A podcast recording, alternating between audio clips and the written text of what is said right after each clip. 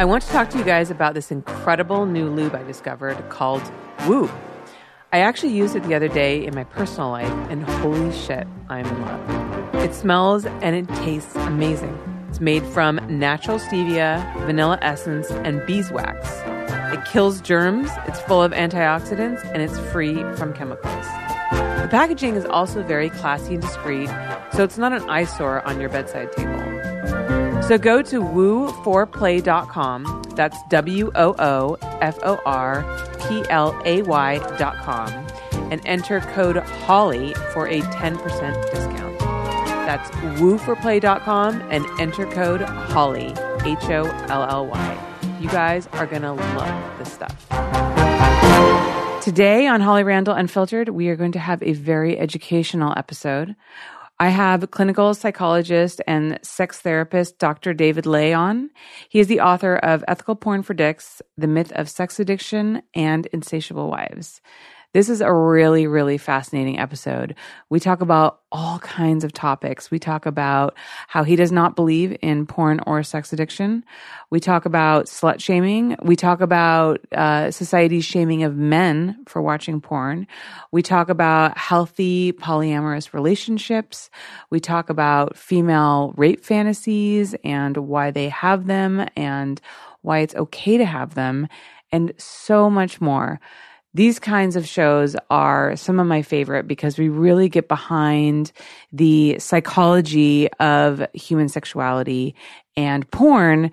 And I think that for anybody who has issues with porn and feels any sense of shame for watching porn is going to really get a lot out of this episode. So make sure that you guys pay close attention to this fantastic episode with Dr. David Ley.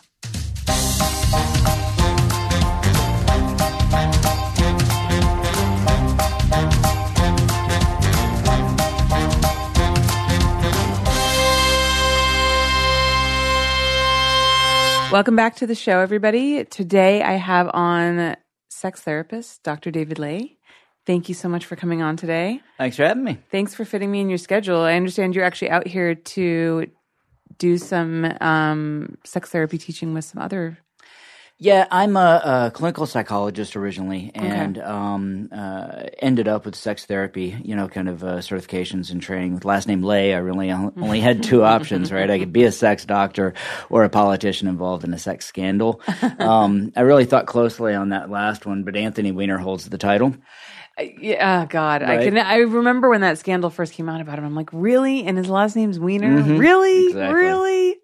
So I, uh, um, uh, I, one of the lucky things I get to do is travel and do trainings for mental health therapists. One of the things that a lot of people don't know is that most therapists, roughly around 85 to 90% of mental health therapists in the country have no training in sexuality. None whatsoever. Even though, you know, sexuality issues have something to do with people's lives, relationships, depression, satisfaction. You know, the more sex someone has, the greater levels of life satisfaction they report Right. But we're not teaching therapists to talk about sex. And so what happens is that any, uh, you know, if you are interested in a kind of sex or have more sex than your therapist, they diagnose you as a sex addict or a nymphomaniac or whatever.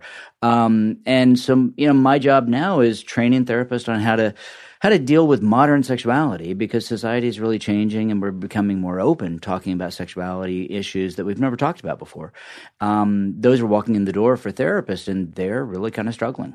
That's really interesting that you say that because, you know, a lot of things that sex workers and girls in my industry complain about going to therapists is right. their fear of being judged. And actually, Absolutely. you know, August Ames, who was um, a guest on this podcast and was a friend and was an incredibly loved um, performer who, um, you know, committed suicide last year.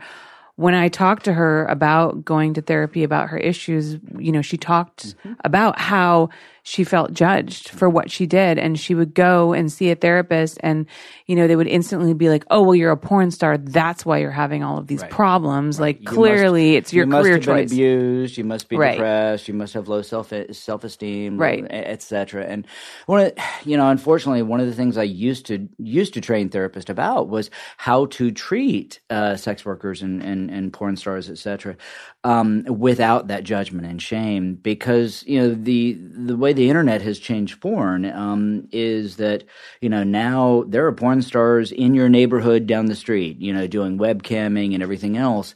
And if those folks talk to their neighborhood therapist, um, yeah, the therapist is going to make a lot of negative judgment um, and assumptions. Unfortunately, there's just so much to talk about because therapists are so just woefully ignorant about sex. Yeah. That you know, I had to drop that, but it's it's a fun topic to talk about and really challenges a lot of assumptions. Yeah. Now you've got uh, three books out, right? Mm-hmm. Can you tell us about each one of them and basically what they cover? Sure. So uh, my first book actually is called Insatiable Wives: uh, Women Who Stray and the Men Who Love Them. And you know the story of that book is, is kind of interesting because I um, my day job is as a clinical psychologist. I run a large behavioral health organization. I have about eighty five staff. Um, we treat about three two thousand patients a year, and um, but I was clinically depressed, uh, banging my head against managed care organizations, state bureaucracy, HR issues, etc.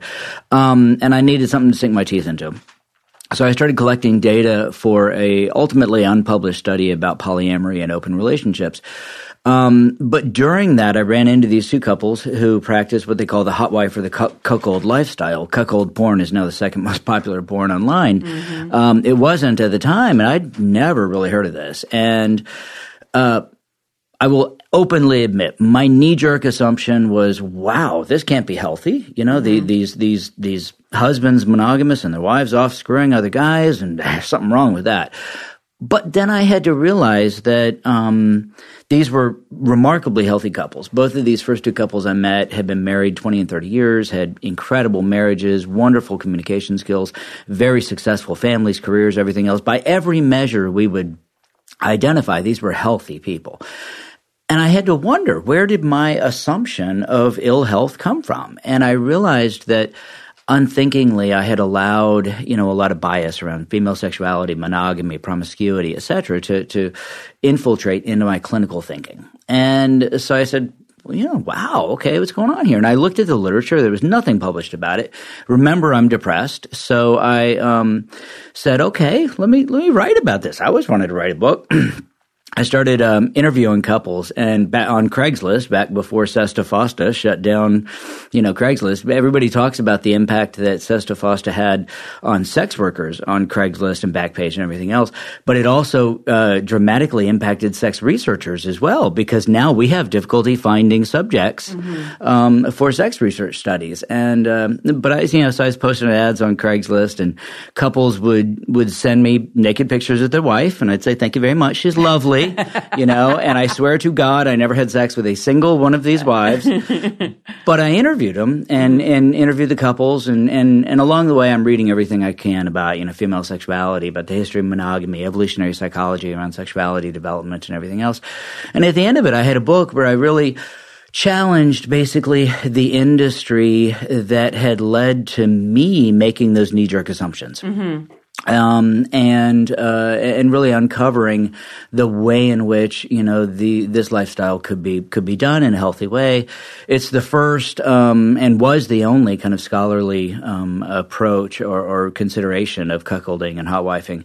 Um, there's now been a couple of research studies published around it. Dan Savage and I, along with a researcher named Justin Lehmiller, um, earlier this year published a research study about gay cuckolding because up until up until recently, up until uh, roughly when when the Supreme Court legalized gay marriage, there wasn't any gay cuckolding. Right. But when the Supreme Court legalized gay marriage, all of a sudden it became kind of hot. Yeah. For to violate that taboo. Right. And right. so all of a sudden gay cuckold as a fetish was born.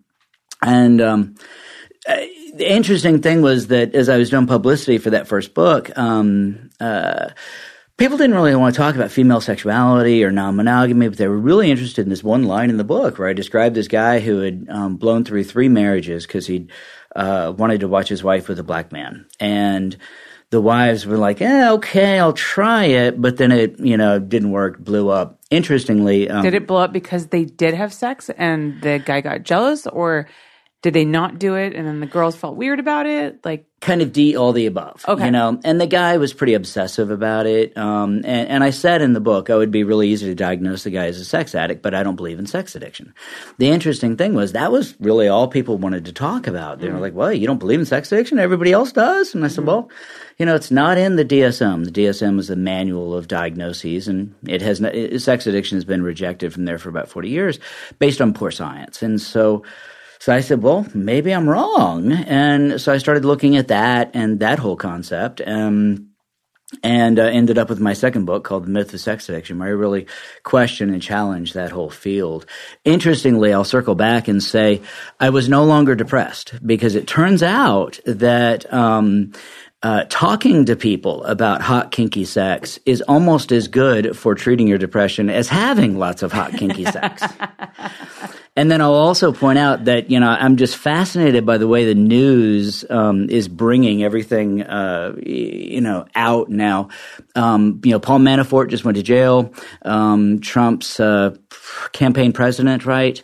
And um, it came out uh, about two months ago that his daughters, uh, their uh, text messages in their phones had gotten hacked, and it was released and um, reveals that Manafort apparently was a cuckold, really loved to have his wife, um, you know, have gangbangs. I yeah. about this. Uh, it, it, it was it, was it was kept pretty quiet. I published a piece about it that didn't get a lot of attention, but um, Manafort loved to watch his wife, um, you know, have gangbangs with with black men, and then after they left, he could you know kind of perform and get it up. Apparently, it was a. I love that they found out because his daughters were talking. That's right. This. That's right. And and in the in their text, they said, you know, um, dad, you know, thinks he, dad mom think he's a sex addict, and I'm like, yeah. geez, you know, this is these are my books. Yeah, yeah, yeah. Um, so it's it's just so so interesting how how all of this stuff is just coming out. Yeah. Um, that's really interesting, you know, because I don't I don't know if you know this about me, but my parents were swingers. And they used to go to orgy parties and um, you know, my mom was very promiscuous and my parents have been together since uh, well, they've been together for 50 years. They've been married for um, almost 40 years and they're still together mm-hmm. and mm-hmm. um, they have you know a great relationship i have a brother and a sister we're all very very close as a family and it's just been interesting to me you know growing up in a um, sexually liberal family you know with parents who were swingers and, and we all know that they were swingers I mean, it wasn't something that they certainly like brought up when mm-hmm. we were mm-hmm. children, but you know, we became older, we became aware of it, and we we don't care. Right. And you know, I have one of the healthiest family relationships that I know of. I have lots of friends who have very conservative, you know, Christian parents, um, and uh, you know, have very strict morals and ideas about um, what sex should and shouldn't be. And I just find it ironic that you know we have such a better mm-hmm. relationship mm-hmm. Mm-hmm. with each other. And my parents have always been, you know, have always talked about how it's just, you know, about open communication mm-hmm. and about talking and about, um, you know, the lack of shame. Yeah. And the lack of uh, slut shaming and that kind of thing that, yeah. that exists. And I just, so. The, that shame is just it's just so insidious and and so damaging. I mean, uh, all of the research at this point is really generating the inescapable conclusion that all of the sexual things that we, we mental health industry, society, churches, everything else, all of the sexual things that we have said were bad for people, it turns out what's actually bad is the shame associated with those behaviors. Right. And um, the more we, the more we shame people, you know, the more the more damaged they become. And paradoxically, the greater difficulty they have kind of controlling those behaviors. Mm-hmm. Um, the but you know, swinging. Um, some recent research just last year showed that uh, you know, swinging couples or individuals have the highest level of sexual satisfaction of any relationship styles. And and so one of the things I talk about with folks is that you know, you, need to know yourself. You need to understand yourself. And if you are a high libido person, if you are a person with high sexual sensation seeking, you know, you're really interested in, you know, pushing those edges and riding that taboo, you know, the, the thrill of the unknown or the new person is really powerful to you, then you need to think carefully before committing to a monogamous relationship because that might be challenging for you. Right, right. Um, again, the fascinating thing I think that's happening nowadays is that we are offering many more options to people um, to fit them and, and options in terms of relationships. You know, you can choose polyamory or you can choose swinging or you can choose an open relationship or this, that, or the other thing. And what's really, really fascinating to me is helping people to figure out how to negotiate and identify a sexual and relationship style that fits them. Right. Um, you know, the, it, there's this neat research with, with swingers that showed that, um, swingers tend to be more politically conservative, um, but they are more socially liberal than most of their politically conservative counterparts. Okay, so that you know, um, uh, it, throughout the Midwest and, and the and rest of the country, most swingers tend to be Republican. But even though they're Republican, they're more open minded about gender values and gender stereotyping and less shaming around LGBT issues. Mm-hmm. Um, there's something about being exposed to lots of other people's sex that breaks down your idea that my kind of sex is the only kind of sex that's right. The like fascinating heightened sense of level of communication. Yeah. yeah. Now the fascinating thing is we say this we see the same impact from people watching porn. The, mm. That people who watch more porn have more egalitarian values, are more likely to support feminism, are more likely to support female rights and female autonomy. Um, it kills me when feminists are attacking and trying to shame and shut down porn because in fact they should be encouraging more men to watch porn because it breaks down those ideas and barriers um, around, for instance, uh, female pleasure and female autonomy. So you don't agree with the fact that porn um, makes uh, degrades women and makes women, men see women only as sex objects and only as tools of their pleasure and not as real people. Uh, no more so than the United States Congress does these days. I mean, you know, I, yeah, uh, it, there are hard things in porn. Um, you know, there are forms of pornography that, um, you know, that I find challenging, um, uh, to even know exist. Um, and, However, let's be clear that, you know, pornography is media and media reflects society. Media doesn't actually drive society. Media reflects what exists in society and is the voice of society's kind of unconscious.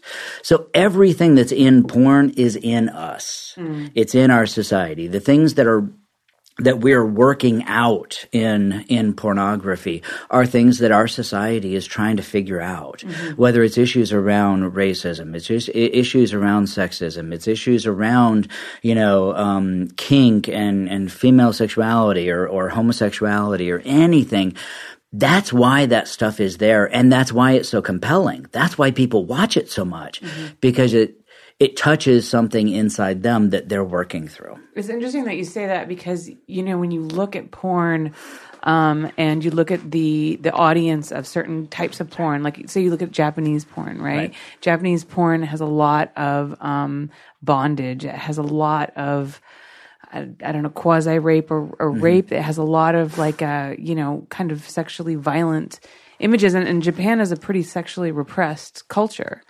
So, um, and then also too, you look at, um, you know, the, the people who consume, you know, interracial porn mm-hmm. and a lot of the, those people come from red states, mm-hmm. you know, where there are states where there's right. a lot of prevalent racism and, and it's, it's mostly consumed by Americans. One thing that's really interesting that a lot of people don't know is that, uh, here in America, interracial porn, there's things called an inter, an IR rate, interracial rate. And a lot of times girls will charge more money to do a scene with a black man, right? It can command a higher rate.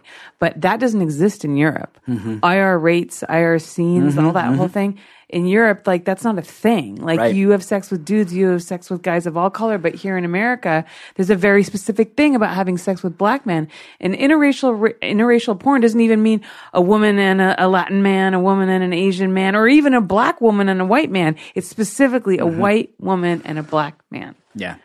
Yeah. Yeah. A friend of mine um, is a, a, porn performer from Florida, Demi Sutra, on uh, uh, Twitter, and she, um, African American woman, and um, she and I were having drinks, and, and that was one of the things she said. She she said, "I don't get paid more for having sex with a white man," um, and, and it's not to say that you know the porn industry is lily white. And and and frankly i don't i don't think i don't think any industry is. I mean jesus look at disney. You can't say disney's not exploiting people. Right. um, you know look at the nfl and and the the concussion rates. Yeah. people who are upset and and concerned about you know porn performers being taken advantage of or exploited what are they doing about NFL? Yeah. And poor African American youth from the ghetto who are exploited in football with their brains damaged for the rest of their lives for our entertainment. Yeah. Um, I got some issues with that. Yeah. Let's deal with the exploitation and the, you know, all of that, all of those poor ethics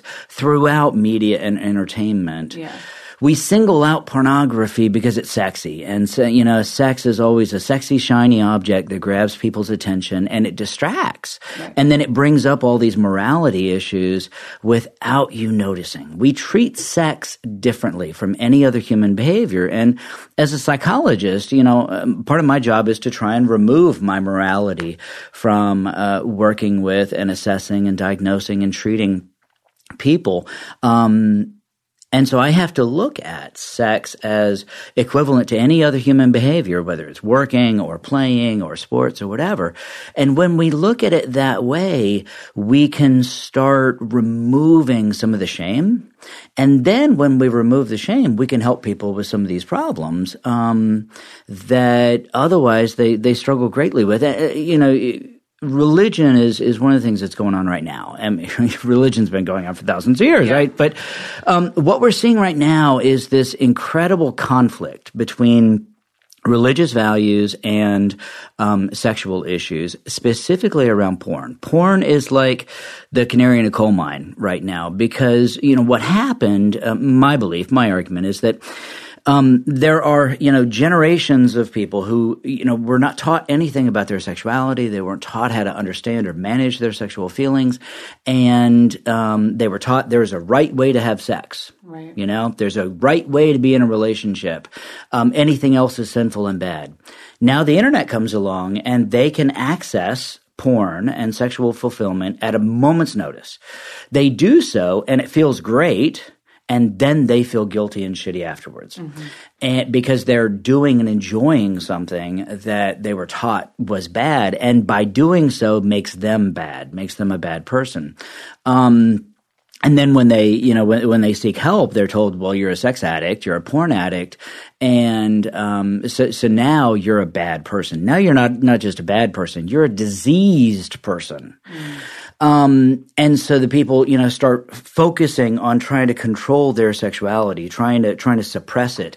And and this fascinating research from this Israeli researcher this year showed that religious people who attempt to suppress sexual thoughts experience an increase in frequency and intensity of sexual thoughts. Don't think of a naked white elephant. If you do, you're a dirty, naughty pervert and trying to stop yourself from thinking of that naked white elephant makes you think about it a lot more. Yeah. And then you start out, you end up in this spiral of self hatred. Um, you know, people who watch porn and are religious um, are more likely to identify as, as, as addicted to pornography. The predictor of, of identifying as a, as a porn addict is not how much porn you watch, but it's a conflict with your religious values. Yeah. And, and so those people are really suffering and struggling right now. Um, and deserve help, but the help they're getting right now actually typically is making it worse. It's interesting that you say that because you know just recently, um, obviously with the uh, the whole controversy around the Catholic Church and all the molestation cases, you know, the Pope himself suggested that perhaps priests shouldn't be celibate and they should be allowed to marry, which to me I feel like yeah. is insanely obvious. Like sexuality mm-hmm. is one of the strongest drives behind all human behavior. It's I mean, it's been instilled in us because it's it's right. what we need in order to procreate and to continue to exist on this planet. And so when you tell people that they can never have sex, they can never have that intimate bond with another human mm-hmm. being, I just find that it always works itself out in some other sick and perverted ways. And, you know, that's not just the priests in the Catholic Church. I think you could apply that to, you know, anybody who's been sexually repressed. You see that everywhere in, you know, countries where there's high levels of sexual repression. You have higher levels of violence mm-hmm. against women, sex crimes, and, and you talk about that in your book. And so, um, I mean, to me, it seems incredibly obvious, but I know that that's a hard pill for a lot of people to swallow. So, Yeah, uh, what do you think? I have a question though. What do you think about? What about people? So you don't believe in sex addiction, you don't believe in porn addiction. What about people who say that they compulsively cannot stop watching porn and that it interferes with their lifestyle and it interferes with their work and that it's something they spend all their time on the internet? What do you think mm-hmm. that, that that is? So, you know, I hear that story a lot. Um, and first, I have to say that typically that is a self correcting problem. If you lose your job because you're watching porn, eventually you're going to lose the ability to pay for the internet. and uh, that problem's going to kind of go away. Um, research in Canada actually found that, you know, so called behavioral addictions, including porn addiction, typically resolve without treatment within six months to a year. This is about adjustment. Um, it's about accommodation and adaptation. Um, now, what I will say though is that you know significant research around these issues identifies that as many as ninety percent of these folks struggling with sex or porn addiction um, have another mental health issue. Typically, depression or anxiety, obsessive compulsive disorder, sometimes autism, and um, this repetitive kind of obsessive, we'll call it compulsive behavior, um, is a symptom of something else. Now, one of the things that, you know, that it is men who are getting diagnosed with this. Women who get diagnosed as, as sex addicts or love addicts is typically all about slut shaming. And these women are not typically actually having certainly as much sex as your mom did, right? But your mom fa- was able to accommodate that and negotiate that within their marriage, so they had no problem. I actually treated this one guy who, um, you know, he was obsessed with being a swinger, and his first two wives um, divorced him, and therapist diagnosed him as a sex addict because he really wanted to be a swinger. His third wife cured him, and he was no longer a sex addict. How did she cure him? She was a fucking swinger, right? So, so now, now, now this is okay. Right. You know, two of the people that I met that I've known in person who said that they struggle with porn addiction were both alcoholics. Yeah, and and so then we have to start looking at how is this behavior a symptom of these other problems? Right. Um, men, um, I envy women in a lot of ways. Um, besides the whole you know multiple orgasms kind of thing, that women are taught from a very early age to express and experience um, negative emotions and to to learn how to cope with them and deal with them. Guys are told suck it up, and so we have all of these men who you know don't know how to manage negative emotions depression sadness anger um, anxiety worry and and masturbation and watching porn is a really effective way to change the way your brain is working at the moment mm. and turn on some of those sexual kind of components of your brain that make you not worry. When we are turned on, it's hard to worry about mm. stuff. And so that feels really good for somebody who is feeling depressed or feeling sad and really worrying a lot. The challenge is, you know, if you're sitting in church and you're stressed out, it's not a good time to watch porn. So you need other coping strategies. And so that's what I see again with lots and lots of these guys who, you know, um, uh, most of my practice um, for a while was filled with these guys who were losing losing their job because they gotten caught looking at porn at work, and overwhelmingly we find a couple of things. One is um, that these guys are you know watching porn and masturbating more. Let, let's be clear. Every argument against porn is covertly an argument against masturbation because people jerk off when they watch porn. 90% of porn consumption is accompanied by masturbation. And by the way, I have a solution to all of you guys who uh, watch too much porn and masturbate to it frequently. Work in porn, and you won't watch porn anymore. yeah. it will ruin it for you. those guys, um, something's going on in their marriage. Typically, they stopped having sex as frequently. And um, research shows that men use masturbation and porn as a way to compensate for decreased sex frequency within the marriage. And also, it's not just frequency, but in, you know, I've treated many men with you know fetishes or you know desires or interests that they couldn't fulfill within their marriage because it was shamed or not allowed, whatever, and so they use porn as a way to as, as a way to compensate for that.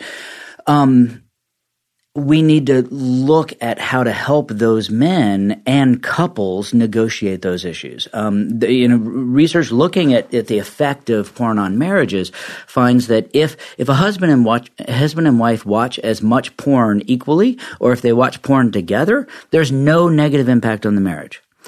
But when the husband watches porn in secret, or when one or both of the partners are religious, the porn use correlates with negative impact on the marriage. Mm-hmm. It it's not the porn here. The porn is uh, is a is an indicator of a mismatched libido, of inability to negotiate sexual needs within the marriage, um, to talk about sexuality, and that there's a lot of shame around the sexuality. Though, and again, back to the shame. Those are the things that are causing these problems. But it's real easy to say, "Oh, see, it's porn." As opposed to digging deeper and let's treat the real issue. I mean, what I like to say is if I walk in the doctor's office and I'm sneezing, my doctor doesn't say, David, you know, you got a sneezing addiction. You need to stop that. Instead, tries to figure out, do I have a virus? Do I have a bacterial infection? Do I have allergies? And we have it's to. really just a symptom. That's right. We have to treat each of those differently. Right. Porn and porn related problems are always universally a symptom of something else. And if we treat the porn, we're missing the point. Right, right. You know, it's interesting because I'm actually um, I'm in a 12 step program. I'm a recovering alcoholic. I've been in it for years, and we always talk about how the alcoholism and drinking is absolutely a symptom of something else that's wrong with us mm-hmm. inside. Mm-hmm. And so, you know, we talk about how like it doesn't actually even really matter whether or not um, your problem is alcohol or if it's drugs or if it's sex. It's always like it's symptomatic of something else that's a problem in us. Yeah.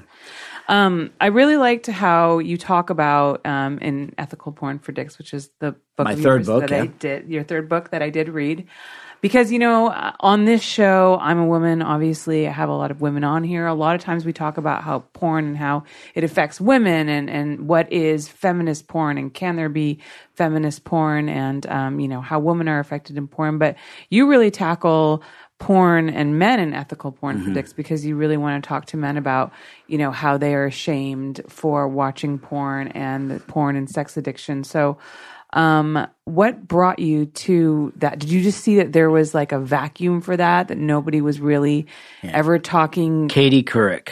Katie Couric. Yeah, I dedicated the book to Katie Couric. Okay, um, uh, which I, I, suspect she hates.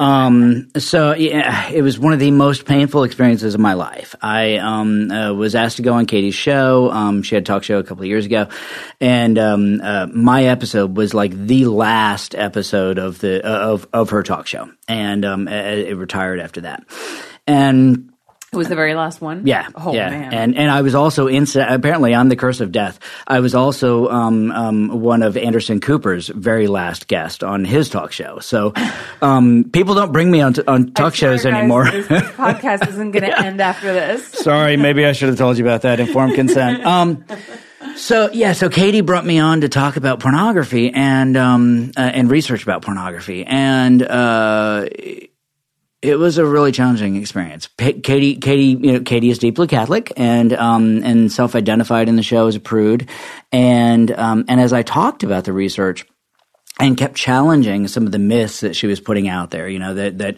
you know watching porn increases you know kids having sex, and and that kids are watching porn younger and younger and younger, and just and that porn is causing erectile dysfunction, and and all of these just frankly scare tactics. Mm-hmm. Um, she got upset and interestingly you're in the porn industry she she she she said to me you know david do you work for the porn industry? And i'm like no i work for people who want us to make good decisions for the right reasons. Mm-hmm. um, she hit herself in the head one time and she uh, on the show and she said you know um, if, if, you talk about research one more time I'm like that's that's what i'm here for. But i realized um, after that that you know talking about this stuff in that way can be kind of inaccessible. Mm-hmm. Um, and that, you know, that's one of the things that, that the anti-porn and, and anti kind of sex people are good at is using these anecdotes, um, panecdotes, one lady calls them, which I think is brilliant. Um, I left the show. I went back to the hotel. I went to the bar. Um, I looked like I'm sure I got run over by a truck. And the two um, bartenders, both men, were like, "Dude, what's going on?" Yeah. And I'm like, "Yeah, this is what just happened." And they're like, "Wow, yeah, I watch porn, and I never, I never talk." So we ended up having this conversation. Right. We had the, we had the conversation at the bar that I wished we could have had on uh, on the show. Right.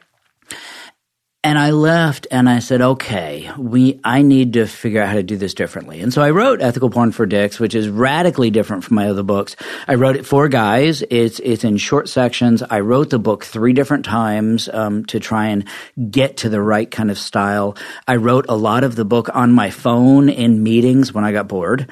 Um, not during therapy. I don't pull out my phone during therapy, but during like business meetings and stuff. Right. And, um, and I wrote it not talking about the research, but talking about porn as though I was having a beer with a guy. Yeah. Because I that- noticed it was very accessible Yeah. language. It wasn't very verbose. It wasn't filled with a lot of like, Right. you know, superfluous words. data says. Yeah, yeah. And because guys are the ones that are getting thrown under the bus right now, testicles first. Right.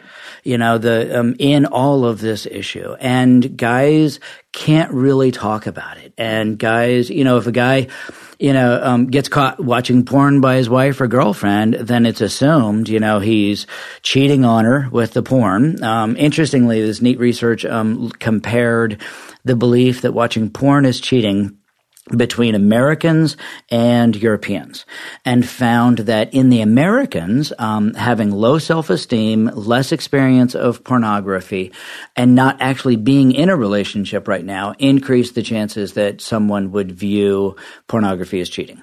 But, and being religious. Being religious overwhelmingly drove it. But interestingly, in, in the European population, being religious and low self-esteem didn't predict perceiving pornography as infidelity. And I talked to the author and he said, look, he said, Europeans don't take infidelity and don't take religion as seriously as Americans do. That's so true. My mom has, I mean, my mother's British. oh, well, there you go. I mean, there you go. Yeah, exactly. So she's always like kind of laughed at at how. Um, I mean, I remember the one thing that she said to me was, you know, she never really saw cheating as like a great reason to leave your spouse. Um, and uh, oh god, there was another quote by a woman who was married to an incredibly famous actor. And she was always she was also british. And he he you know was had a lot of affairs with other women and she never left him. Oh god i think he died recently. Or maybe she died recently and and they asked her and and she just basically said like it's kind of not that big of a deal to me that he's had these affairs with these other women. You know, he always came home to me in the end. And it's, she said something along the lines of how other people really wanted her to make a big deal about it. Mm-hmm. But she, and like people were offended that she wasn't that offended. Right. It's not that you know infidelity. I mean, is is a great thing, and it's not that I'm recommending infidelity to Right. people, but I am saying that again. We treat sexuality there as though it is intrinsically a moral thermometer that indicates, you know, you can be the, you know, you, can be a wonderful, amazing person who gives to charity and takes care of kittens and every, every other wonderful, amazing thing, but you get ch- caught cheating and all of a sudden you are rock bottom slime. Mm-hmm. And there's a belief that that sexual infidelity, you know, reveals your true moral character. Um, because again, we're treating sex separately and differently from every other behavior. And I think that um, Europeans, largely because they are less religious, um, are putting less pressure on sex and view infidelity as well. It's something we didn't, we, we wish didn't happen. Um, but I also wish you know you didn't cheat on your taxes. yeah. Um, it's kind of like that whole situation where everybody couldn't believe the huge deal that Americans were making over the Bill Clinton scandal, Right. Monica Lewinsky. Yeah. like the rest of the world was like, dude, who, you know what I mean? Like, who cares what he does in his personal life? But you know, for us, it was grounds for impeachment, Right. You know, whereas I mean, don't get me started on our current president. We, we won't get into that, but you know. It, it, it is, it is truly fascinating the degree to which, you know, um, our sexual conflict, um, has now just, you know, erupted into, um, into social dialogue. And, you know, you look at the Me Too movement and you look at, you know, politics these days. Um, it is all us working through that sexual conflict. And, you know, you mentioned, you know, rough sex or simulated rape porn earlier, and data is very clear that women search for and seek out rough sex, violent sex porn more than men do. Okay, I was going to ask you about that because yeah. I'm totally into that shit. Okay. Like, um, like in my own personal mm-hmm, life, mm-hmm. I'm very submissive. Um, I, I, definitely like rough sex. Um, that is is very hot to me. Now I don't produce any of that kind of stuff. Um, but I don't fault people who do, mm-hmm. as long as you know it's between consenting adults and and, and a lot of these girls are on board for that kind of right. thing. A lot of girls that I know and that mm-hmm. I talk to are really into that kind of rough sex. So, um, why do you, you know, and there's the whole like rape fantasy thing yeah. with women. Um, I had uh, Christopher Ryan on this show. Mm-hmm. Um, you guys should listen to the episode if you haven't already. Um, he's an author. He wrote Sex at Dawn, and and I asked him. He's a good friend of mine. Yeah, he's he's amazing, great guy, and um, he talked i asked him about that i said why do you think that's the case and he talks about how he believes that you know society has repressed uh, female sexuality for so long and you know we're supposed to feel bad about enjoying sex that almost in some strange way you know being forced to have sex is like the only is like we we no longer have responsibility for mm-hmm. the sex it takes it over, away that responsibility yeah. it overcomes that internal that internal kind of prohibition and barrier right then you're not a slut because you you didn't choose it you got kind of forced into it. Right. We also you know, we have romanticized and idealized that kind of ravishment fantasy, sorry, for many years. Every uh, every romance novel, yes. you know, involves, you know, the the the power of the man overcoming the woman and she swoons. Um, it's so interesting you say that because I remember I used to read cheesy romance novels when I was very young. Um, and I remember reading this one and and this is before like I really you know I was young so I didn't really know what I was into sexually obviously but I was reading one and there was this line where you know the bad guy um, calls a woman into his bedroom and he calls her a slut and I remember instantly being turned on and being like and then going back and rereading that over mm-hmm. and over again and and being turned on by that and being confused that I was turned on by right. that. Now eh, now there is interesting research showing that you know, women physiologically respond with sexual arousal to material that they don't necessarily find psychologically arousing, mm. and that that lubrication, the blood flow in the vagina, may have been um, essentially a, a, protective measure that evolved in order to protect women from developing infections or from abrasions oh, during rape. Right? Wow. If you get lubricated more easily, You're then likely to tear. That's right. And so there is there is some speculation speculation. I think it's an interesting theory that, um, that, that, that women's, you know, women actually are much more sexually responsive and arousing arousal response to sexuality than men um, at a much more general universal level. But as Chris said, you, you know, we, yeah, we slut shame women for for showing that you're turned on or being sexual. So women are taught to suppress it and not express it, and then.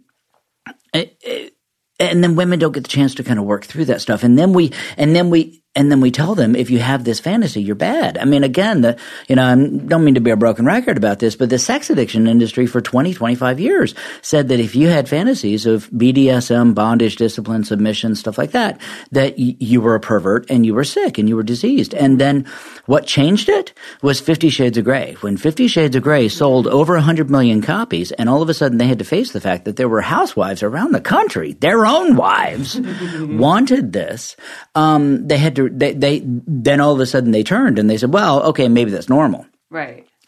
I think that you know. It, the interesting thing is in, in the United Kingdom, you know, British, uh, your mom's British, but they are in a very conservative area right now, com, you know, regarding porn. They are restricting access to porn. One of the first kinds of pornography they restricted access to was this rape and, and simulated violent porn. Mm-hmm. Um, under the premise that that would would prevent rape But in fact, it's the reverse. Um, access to that kind of pornography and access to pornography in general reduces rates of sexual violence in societies. Now, Right.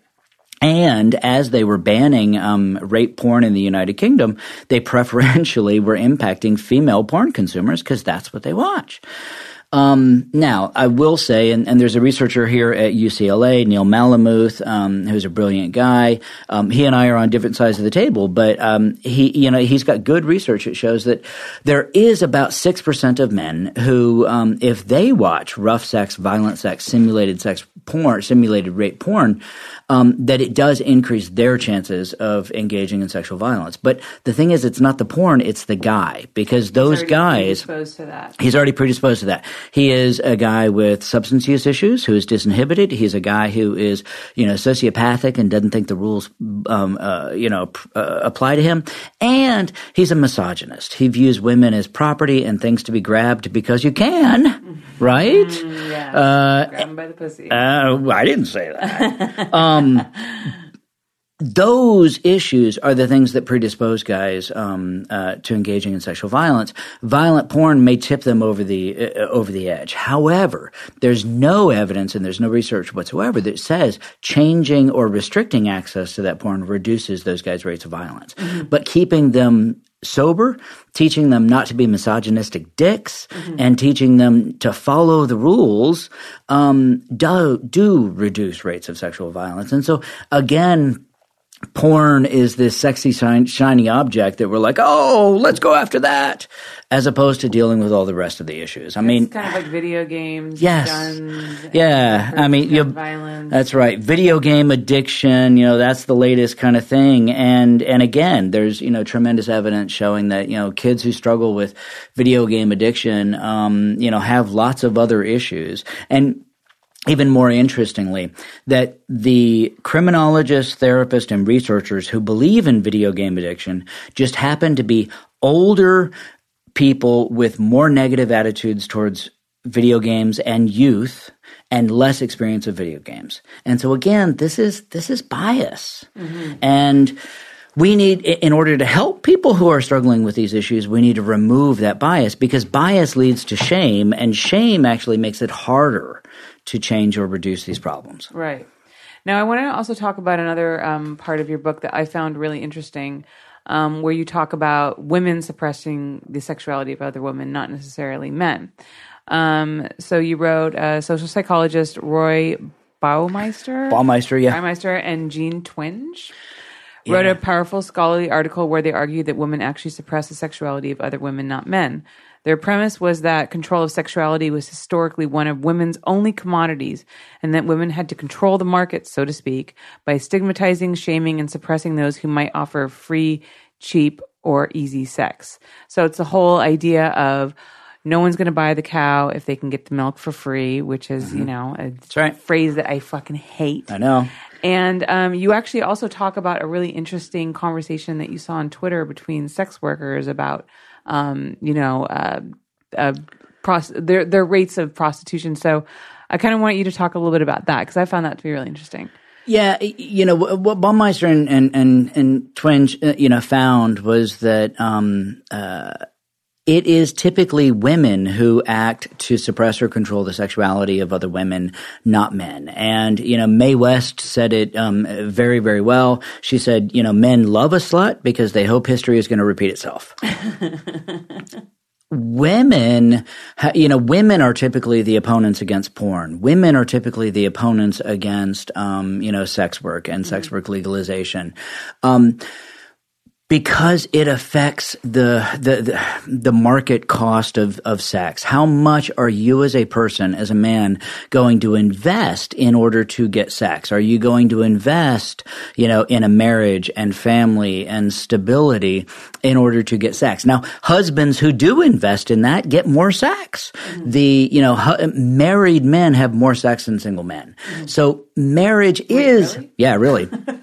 across their lifespan. I swear to God, isn't that interesting? Oh, that you know, it's like the opposite of what most people. That's say. right. but but if you look over time, they are more likely to have more sex. I mean, have, one one thing you have to understand, and I'm going to get back to the point, but um, is that throughout human history, um, research with mitochondrial DNA shows that 80% of the human females who ever lived on this planet reproduced, had children, but only 40% of the human males who ever lived on this planet reproduced. Mm. 60% of men died young, died before they could um, reproduce, or never had access to reproduction. Mm-hmm um, because powerful, wealthy men kept all the hot chicks to themselves, right? right? With harems and everything else. Uh, you know, the, the traditional marriage in the Bible is polygamy. It's not monogamy. Mm-hmm. Um, so when conservatives tell me they support traditional marriage, I always laugh. Wow, you're into polygamy? How many wives have you got, dude?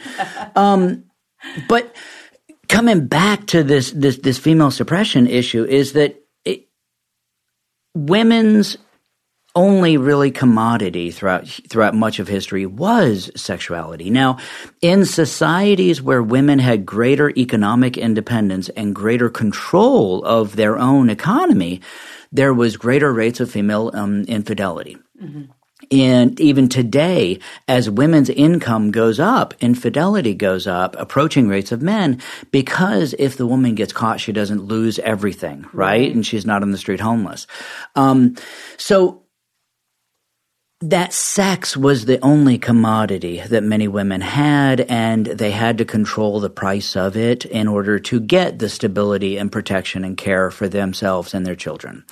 Um, now we live in a different society though now, and we live in a society where women have much greater ind- independence and economic abilities of their own. Um, Gail Dines is, you know, a very famous anti-porn activist, and she's a professor, and you know, she's really, really rabid against pornography. But one one quote that that she gave one time, I I, I cite often. She said, you know. Feminist sex workers and porn stars are the scabs of feminism. And, you know, a scab is somebody who undercuts your price. A scab is somebody who goes against the union, goes against the collective. Mm-hmm. She's saying that women who sell sex are, you know, undercutting the price mm-hmm. that when other women can charge for sex. She's right. acknowledging there. This isn't this isn't about sex. This isn't about morality. This is about control. Right. Right. Yeah. Because I mean, the idea if sex is this expensive, hard to access thing, you've got to take a girl mm-hmm. out on a certain number of dates. You've got to spend a certain amount of money right. on dinner before she gives it up. But as opposed to if you're just going to give it up for free yeah. on the first date, you know, then you're a slut. It's supposed to be something that you're supposed to hold and, and give out sparingly and mm-hmm. begrudgingly. And, and, you know, what, what happens when the idea is if, if a woman can give sex as freely as a man does, right. like, then does she no longer have any value? Mm-hmm. And you had the slut walk um, here in LA yesterday. Um, you know, and uh, Amber Rose, you know, for several years has been leading this this slut walk again of people coming out and saying, um, "Look, just because we're not, you know, keeping our legs together the way you say you're we're supposed to, mm-hmm. doesn't mean we're bad people." And that shame that you keep hitting us with is what is causing the harm. Right. It's causing the damage, and you know, it, but porn puts a high speed milk faucet in the bedroom. Mm-hmm. And now there are lots of guys who are choosing to masturbate to porn rather than pursue a relationship because sometimes a relationship can be too dram- too dramatic, too challenging, too demanding for them. And frankly, it is easier, right? Because, right. you know, the internet is very easy to satisfy. You don't have to buy dinner for it to put out. You know, um, the, the women in porn come very easily. You don't have to be a particularly good lover, yeah. um, as you sit there and masturbate. And all you got got to do to turn it on is push the button. Right.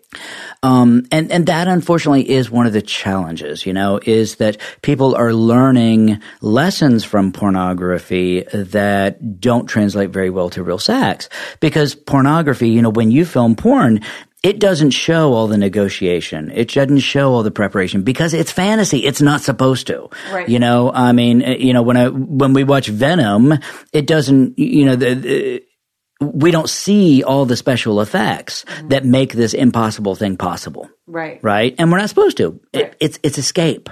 Porn is escape too. The problem is that we have grossly neglected adolescents and children in our society, and we have generations now of kids um, who were taught nothing about sex because abstinence only kind of education.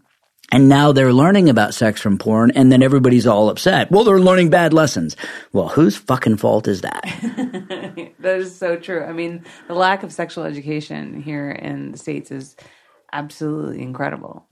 It's it's appalling. And in you know in the Netherlands, where they um, start with developmentally appropriate sex education as early as six and 7 um, with you know letting kids see what genitalia and naked bodies look like at those early ages. Lower rates of sexual violence, lower rates of teen pregnancy, um, much greater levels of healthy kind of self-directed sexuality um, because they're removing the shame. Right. So, do you think then that there is a way that porn can be beneficial and helpful to people? Oh yeah, absolutely. I mean, I see. I, you know, for instance, um, you know, uh, gay people consume more porn than straight people. Why? Because oftentimes they're living in the closet, and that is their one outlet. Um, uh, you know, uh, Marcus Bachmann is a psychologist and, and a minister and husband of Michele Bachmann, Republican politician. Um, Bachmann argues that porn um, causes uh, people to become gay through porn addiction.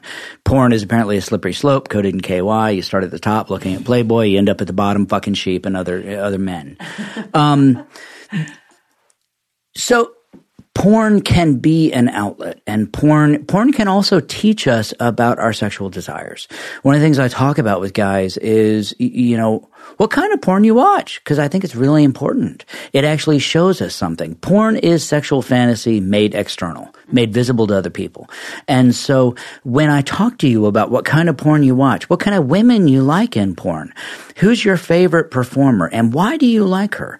Well, she seems really genuine. She seems to really in, uh, enjoy it. She doesn't seem to get all uptight and upset. And and then I can say, so that's what you really are interested in in real life. You would really like to have a partner who is, you know, laid back about sex and and and into it as much as you are and lets you feel good about being dirty and perverted with her. Um and guys go, "Oh, yeah, kind of. And and then wow, y- y- so the women you've been having sex with don't act that way. Let's talk about why. You know, let, let- and let's talk about maybe how you can find women um, that will act in those kinds of ways with you, and how you can cre- create a relationship where they can. Um, those are the things we can learn about sex from our from porn. That you can use porn as a barometer to actually see like what kind of women that you would Mm-hmm. actually have a healthy relationship with, as opposed to the kinds of women that you might think you would have a healthy relationship. With. That's right. It's an interesting insight into one's psyche that I would have never thought of Mm-hmm. Yeah. it that way. And you know, like um, uh, uh, one of the very common forms of porn right now is, is cuckold porn um, that you know has really increased in frequency and, and popularity over the past few years. And um, uh, one of the really common elements in it, and in a lot of cuckold fantasy, is forced bisexuality, where the man is forced by his dominant wife or her male lover to engage in homosexual behaviors. That is the exact same thing as the rape fantasy in women. It is men wanting to engage sexually with the other man, but they have to be forced into it. They have to be forced over the hump, so to speak. And that again helps us then to understand and hel- hel- helps us to understand some of those suppressed or shamed secret bisexual fantasies that the man might have, but doesn't feel like it's okay to, to express. Right. Dr. Ley, thank you so much for coming on. This has been really, really interesting.